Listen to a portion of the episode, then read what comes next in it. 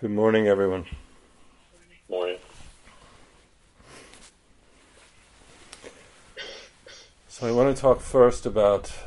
Um, first, it's good to see. I can only see some people, but um, I think if I go like this, now I can see much more.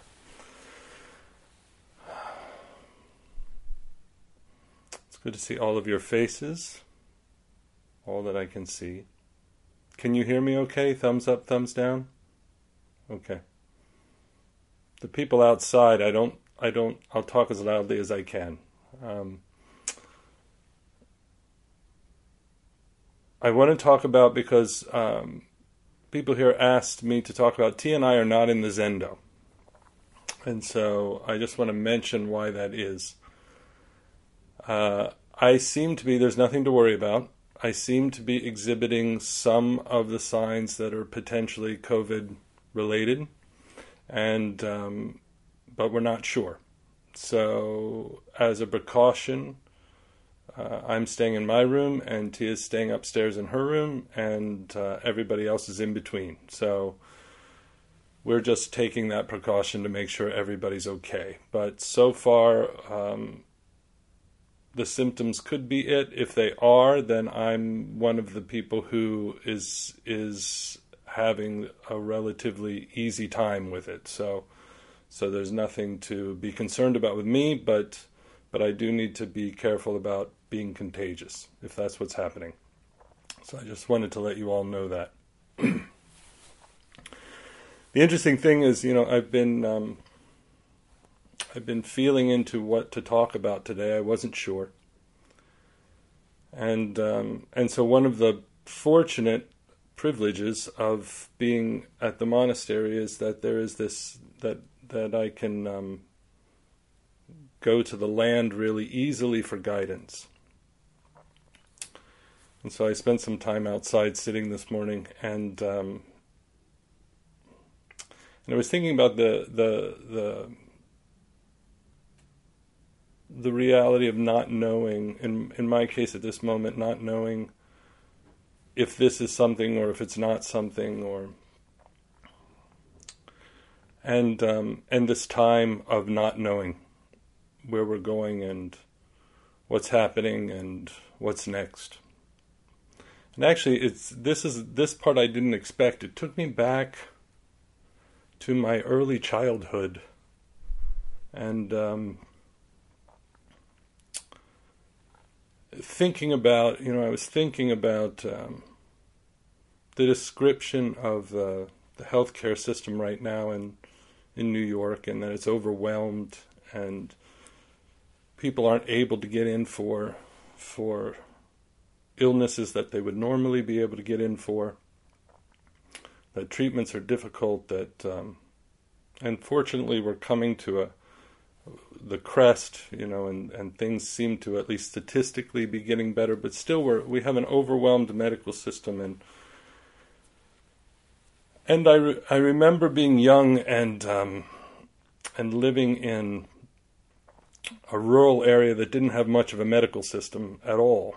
And uh, if you had um, if you got vaccines, some of you may remember this. I don't know where you grew up, but if there were vaccines, you didn't go get it. What happened was a doctor came to your town, and all of us kids went to a church and got in a line and got our vaccines, and then you went home, and then that doctor went to another town. And um, and it was um, and and another thing that came up, and I don't know why I'm supposed to talk about this, but this seems to be coming up. Um, that system was not very, um, you know, it was underfunded, and a lot of people live in, in those very systems today. So my brother uh, was um, was misdiagnosed with the flu when he had spinal meningitis, and in a few days died. And I've been thinking about the grief of that. I've been feeling the grief of that and the confusion of it, and um, and what it is to grieve a loss that happened suddenly, that happened inexplicably, that happened because there wasn't an ability to respond to it in the way that it might needed to have been responded to. And um, and going forward, what going forward looked like. And what going forward looked like for us was not a whole lot of time attending to grief. Um, it looked like quietness, depression, getting back to work. Um,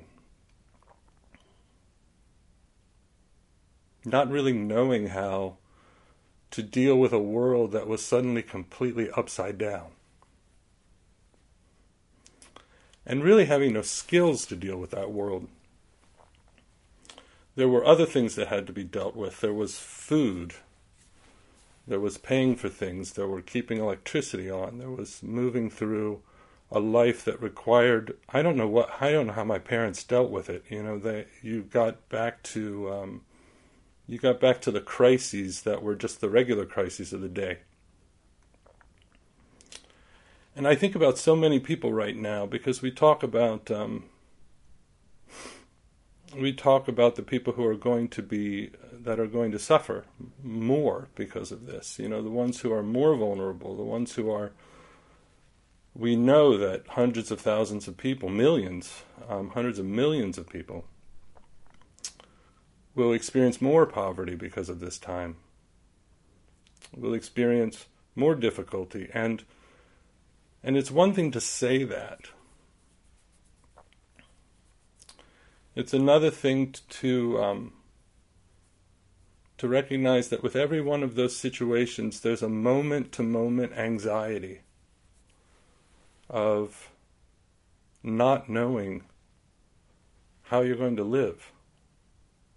And you adapt and you figure it out, and you have arguments over things that you don't even know why you're having arguments. And, um, you know, I think of how many arguments my brother and I had probably just because we were anxious. Why bring all this up? this has been here. You know, this has been here. The um, the descriptions of the medical system and its overwhelm is the description of the medical system in huge parts of the world. It's the description of the medical system, the medical capacity in refugee camps. It's in colonias, in um, townships in places all over the planet, in Appalachia, in urban areas in our own cities. And like our own bodies, you know, I think there is a, and there's a grief that comes with that now being in our faces. And there's a pain that comes with it being in our faces. and there is a discussion about, and there is a pain I think that's happening right now, rightfully so. I don't want to diminish this at all, which is how are we, will we ever be able to return to normalcy? And um, I, we don't know. And what was normalcy? You know, what was normalcy? What is the normalcy we want to return to? Certainly not this. But I don't know that it's what's before this either. That, um, you know, the Buddha talked about the ways that we are not awake. And he was really clear. He was very um, kind to narrow it down to three major poisons, right? To greed and to hatred and to delusion. Kind of covers the bases. And um,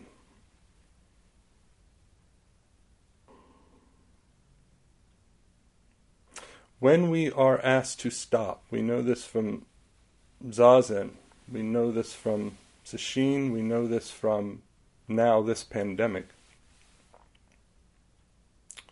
when we are asked to stop, things that were not in our awareness suddenly come up into our awareness. Whatever we were doing before that allowed for it, and this isn't true of everyone, for a lot of people, this was already fully in their awareness. But for some people, it wasn't. And um, when we stop, it comes up into our awareness. And then the question is, what do we do with it when it's there? And there's a sadness that comes up, there's a resistance that comes up, there's grief that comes up, there's all of these things that come up. And um, I want to talk about the grief piece of it. Because when suddenly there's all of this I think there, when we're dealing with our own bodies, when we're dealing with our own karma, and I don't make a distinction between our personal, our karma that happens for supposedly us and the karma of the whole culture, the whole world and society, because they it's all sweeping in and out of each other. But when that, um, when that arrive, when we're dealing with that karma, really the first thing that we have to do is that we have to inquire into what is resisting awareness. And what are we doing to resist awareness? And so, and then invite, and we can notice this in our bodies in certain ways. There's parts of our bodies we're not aware of at all, that numb out, that are, um, we're unable to go into. And so we just note these. And then we invite that into awareness. Now, when those parts are invited into awareness,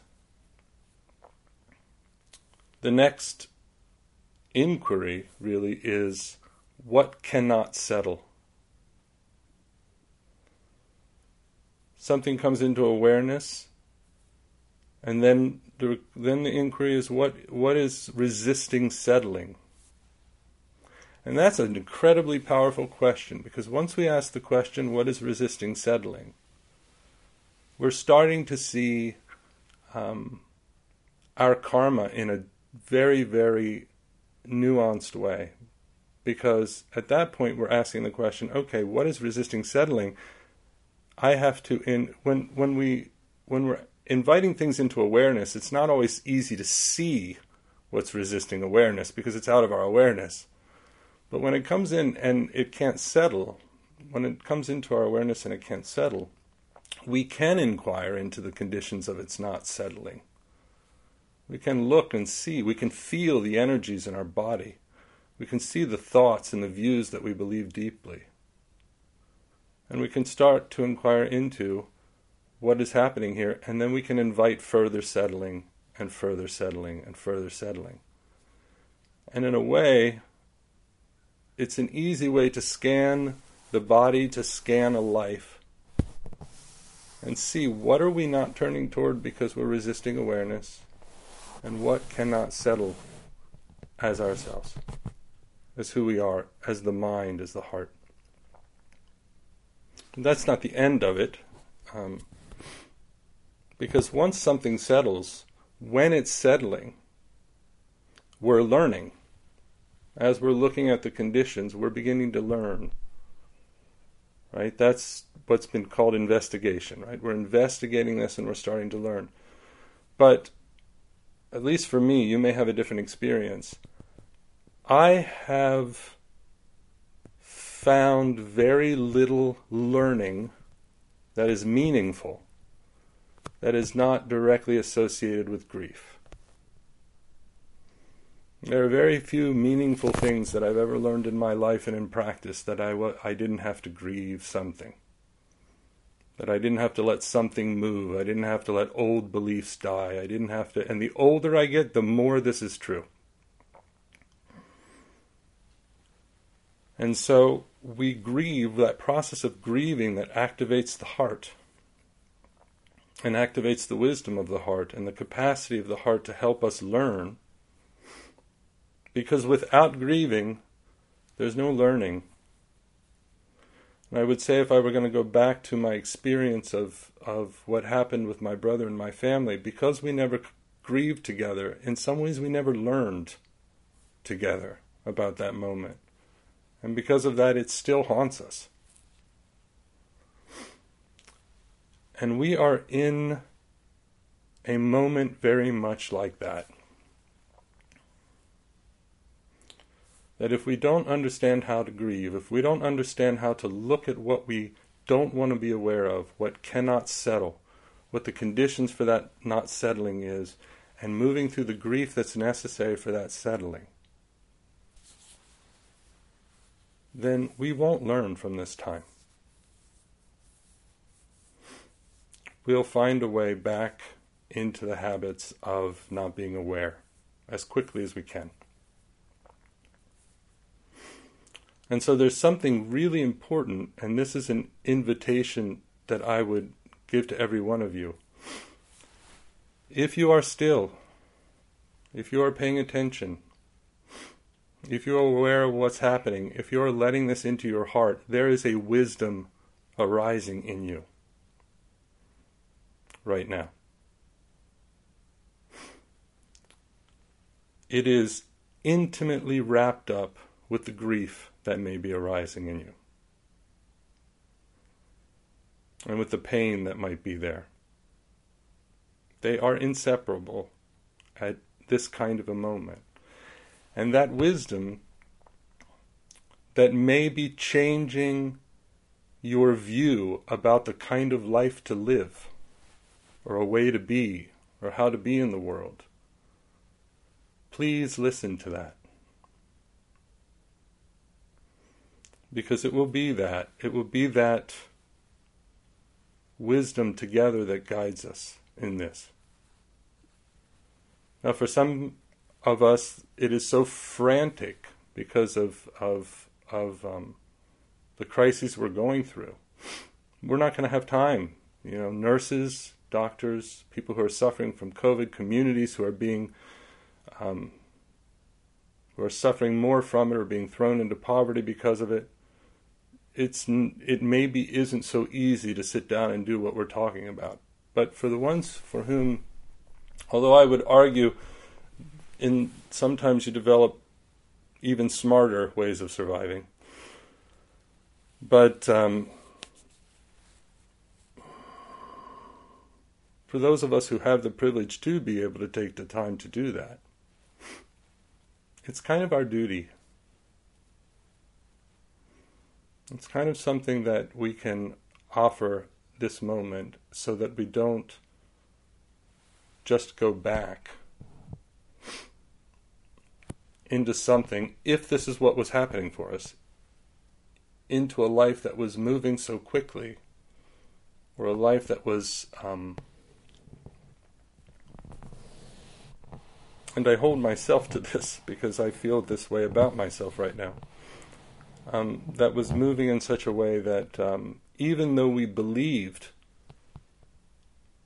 in the things we valued, we may not have taken the time to actually live those values out. And um, and the thing that comes after the grief and the wisdom arising when the heart is activated is as we move through grief and, and, and I'm certainly not an expert on grief, I can only speak from myself. As I move through grief, one thing that becomes very um, clear to me isn't that grief goes away but that grief starts to become less and less personal. The grief, when it's really thoroughly felt, it becomes the grief of everyone. It's it's it's it's the Buddha sending Kisagotami to go find the mustard seed of the house that did not suffer loss. It's the that is the that is the movement the heart goes through as grief is thoroughly felt. And then we begin to realize that our grief is everyone's grief and everyone's grief is our grief. And from that, I think something very important happens and one of the other side of wisdom emerges, which is for me the deepest wisdom, and that's karuna, what we translate as compassion. But the arising of a need because we've built the tools, we've we've looked at dis- we've discerned and we've we've brought into awareness and we've settled and we've discerned and we've activated the heart and we've grieved, which is our recognition of impermanence, and we move into this um, into karuna, into a deep bodhisattva desire to not just feel or be with the suffering of people, but to find out what the roots of that suffering is and pull those roots out.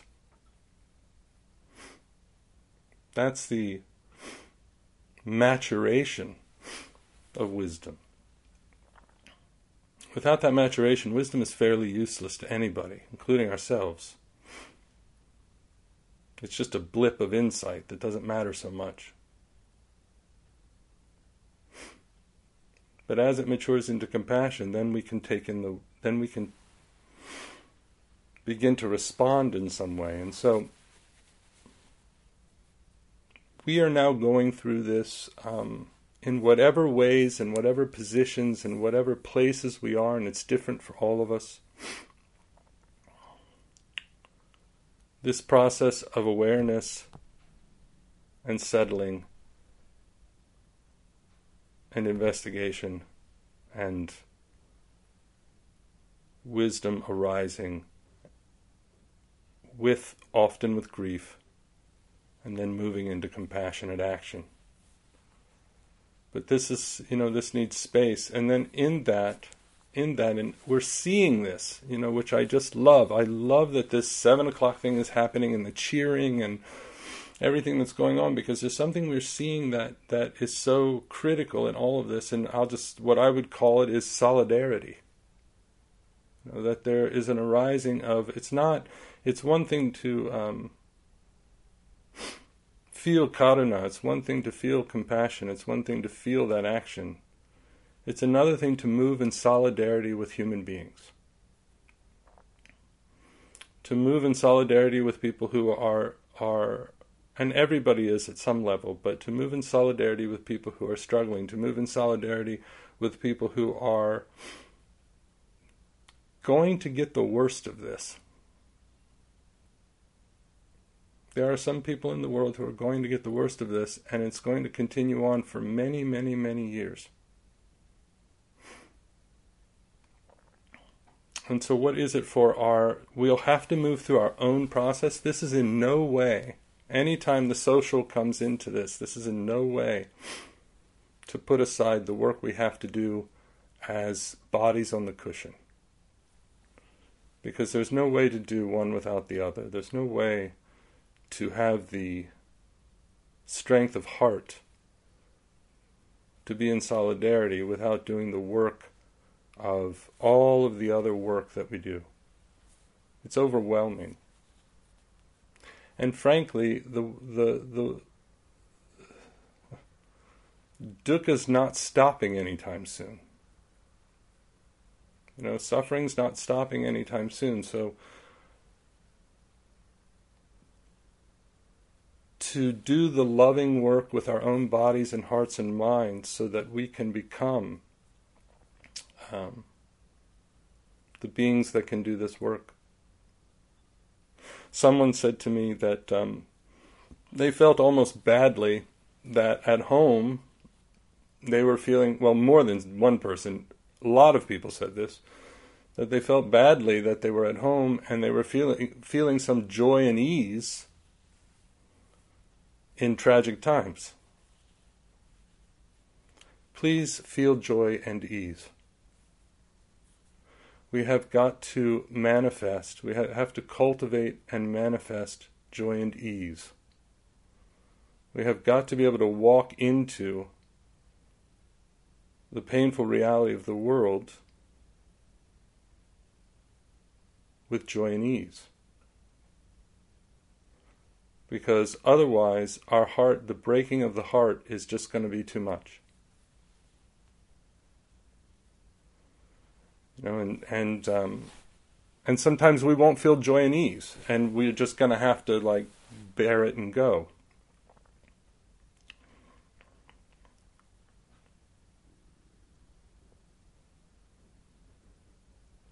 But I want, I hope that this is um, for those for whom this wasn't true, who are who are seeing something they knew but are now seeing it in a way they didn't see it before.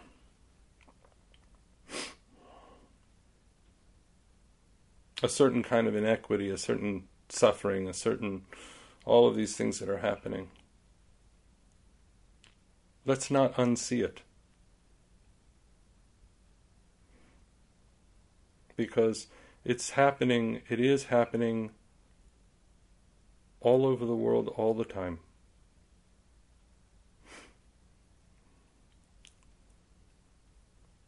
And so that that turns us back to our own lives and begs many questions.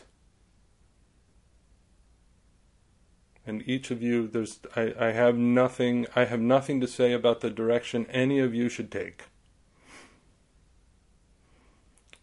But I would say dig deep.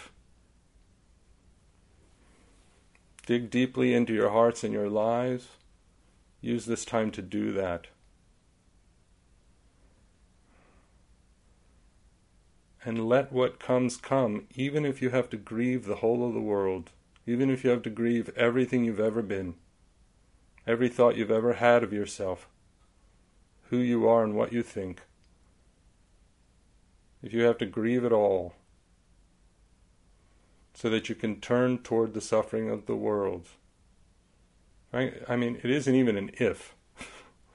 you will have to grieve it all. And then you can turn toward the suffering of the world in a full way and that includes caring for yourself. But um, in a full way. And so I hope this time, um, I'm just going to stop and we can ask questions. I hope this time is a time that that is bringing, uh, that is allowing for wisdom to arise in us. I trust that every single one of you is a source of wisdom. I don't even trust that. I know that to be true. Every single one of you is a fountain of dharmic wisdom. The question is do we hear it? Do we pay attention to it? Do we heed it?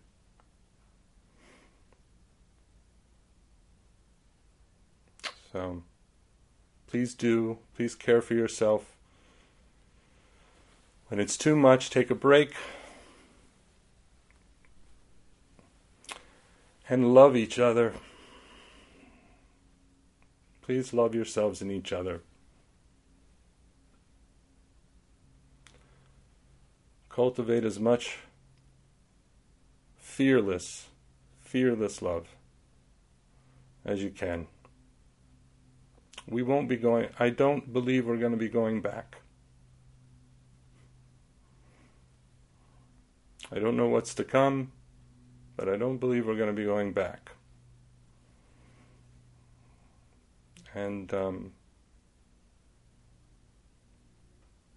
this is a moment for the world to become really honest and really caring. But that will only happen if we allow ourselves to learn and carry that forward. I hope you all are healthy. I hope that every one of you are safe. I hope you stay that way and the world is precarious. It will never not be. Any illusions otherwise are illusions. And here is one thing about that illusion.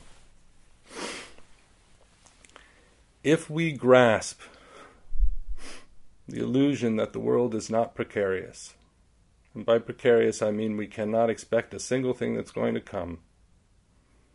If we grasp the illusion that the world is not precarious, we will control it.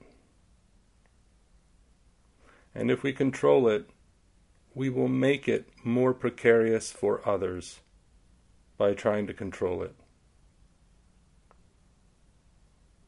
We will do it personally, we will do it socially, we will do it economically, we will do it in every way. The hardest thing to relinquish is the illusion of precariousness. That the world is flying around out of our control.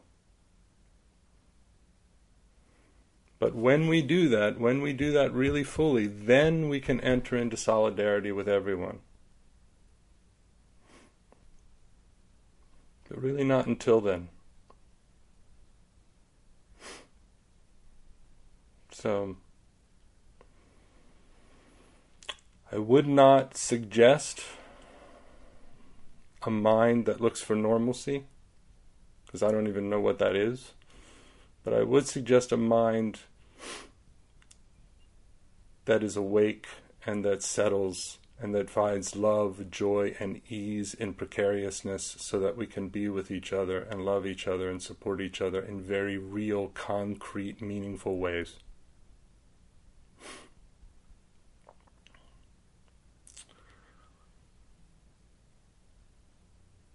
Thank you all for your practice, and thank you for all the ways you're supporting each other.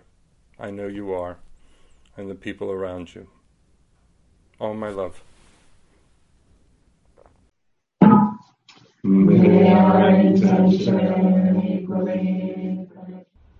Thank you for listening to this podcast offered by the Brooklyn Zen Center.